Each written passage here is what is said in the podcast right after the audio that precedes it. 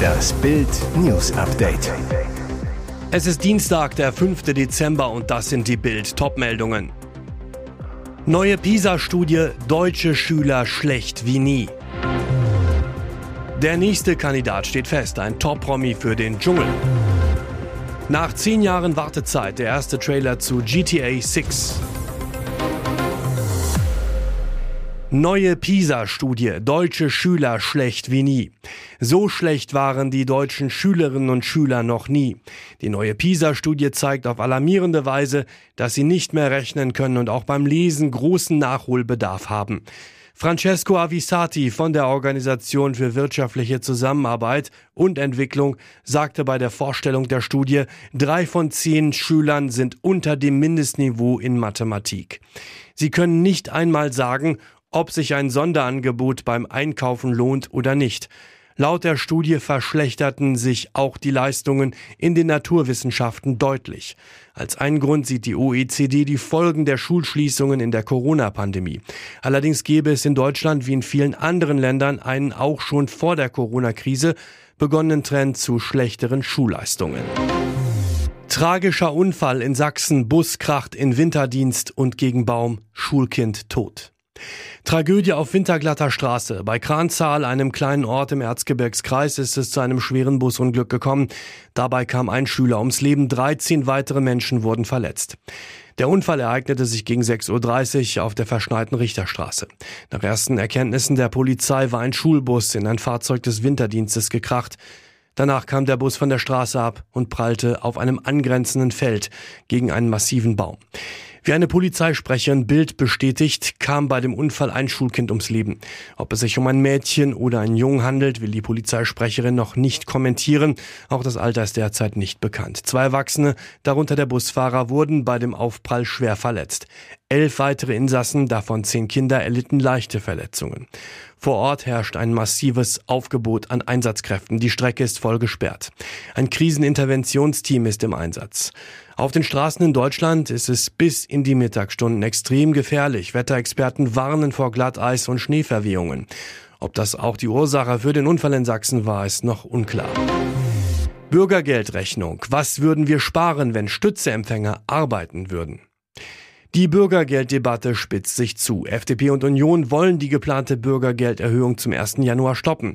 FDP-Generalsekretär Bijan Girseray findet das Geld plus unangemessen.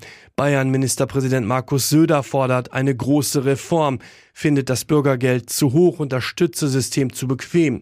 Jetzt fordert Wirtschaftspolitiker Jens Spahn, die Stützebezieher viel stärker unter Druck zu setzen, offene Stellen anzunehmen.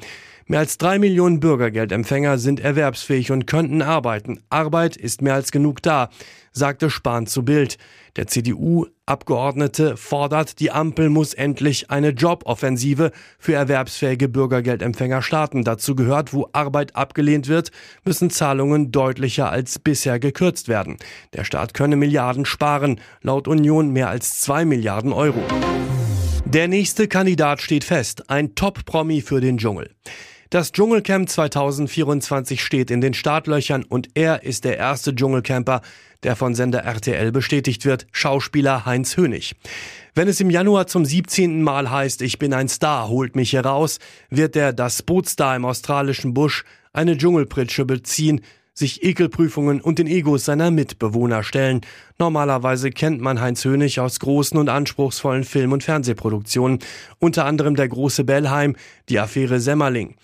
Zum runden Geburtstag des Dschungelcamps wagt sich der mit vielen Preisen ausgezeichnete Schauspieler nun in den Reality-TV-Dschungel von RTL.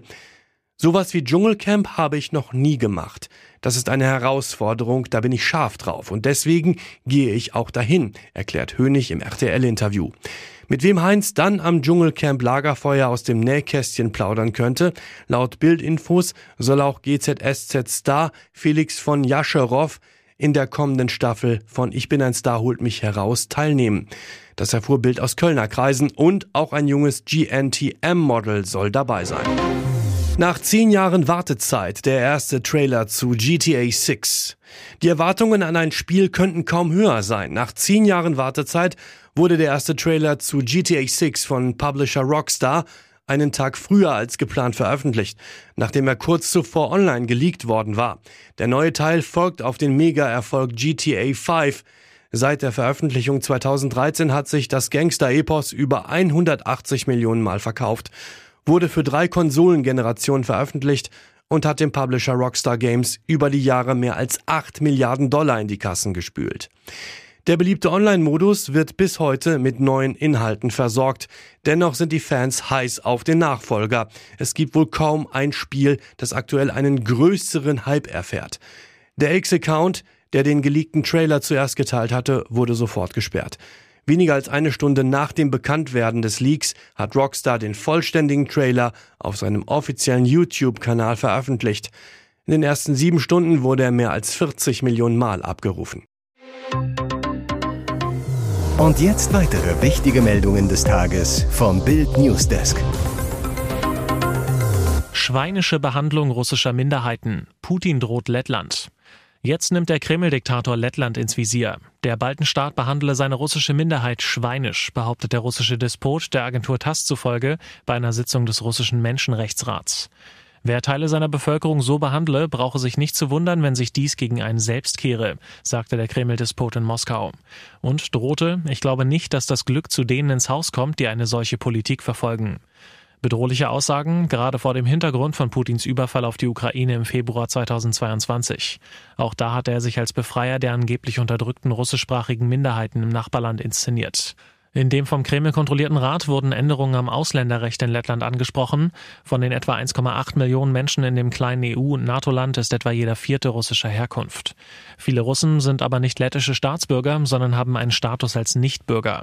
Unter dem Eindruck des russischen Angriffskrieges gegen die Ukraine hat Lettland für diese Nichtbürger Sprachtests auf alltagstaugliche Lettischkenntnisse eingeführt. Gedroht wird mit einem Entzug der Aufenthaltserlaubnis. Putin äußerte Verständnis dafür, dass jedes Land von seinen Bewohnern Grundkenntnisse der Kultur und Sprache fordere. Der Status von Nichtbürgern sei aber eine rechtliche Missgeburt, sagte er. Zu Staaten, die Russen diskriminieren, werde Moskau sein Verhältnis entsprechend gestalten. Es könnte auch Auslandsrussen unterstützen, in ihre historische Heimat zurückzukehren. Wenn sie nicht gehen wollen, aber ausgewiesen werden, dann können wir daran nichts ändern, aber wir müssen entsprechende Bedingungen für diese Leute schaffen, wurde Putin bei TASS zitiert. Hier ist das Bild News Update. Und das ist heute auch noch hörenswert. Um 23.20 Uhr ist der große Moment gekommen. Der Sieger von Promi Big Brother 2023 steht fest. Marco und Jelis halten sich an den Händen, als Big Brother feierlich die letzte Entscheidung des Abends verkündet. Auf einen von euch warten 100.000 Euro und ein Pokal. Ein Pokal und 100.000 Euro, die nun dir gehören. Jelis, du hast gewonnen. Glückwunsch. Bei Jelis fließen die Tränen vor Freude. Sie nimmt Marco in den Arm. Es tut mir leid. Bei der Siegerehrung bedankt sie sich mit selbstbewussten Worten. Ich konnte euch zeigen, wer ich wirklich bin. Zu Recht habe ich gewonnen. Ich war immer so, wie ich bin. Dank euch stehe ich jetzt hier und ich kann es immer noch nicht glauben. Ich habe zum ersten Mal in meinem Leben etwas gewonnen. Zuvor mussten Matthias Mangiapane, Paulina Ljubas und Peter Klein ihre Koffer packen.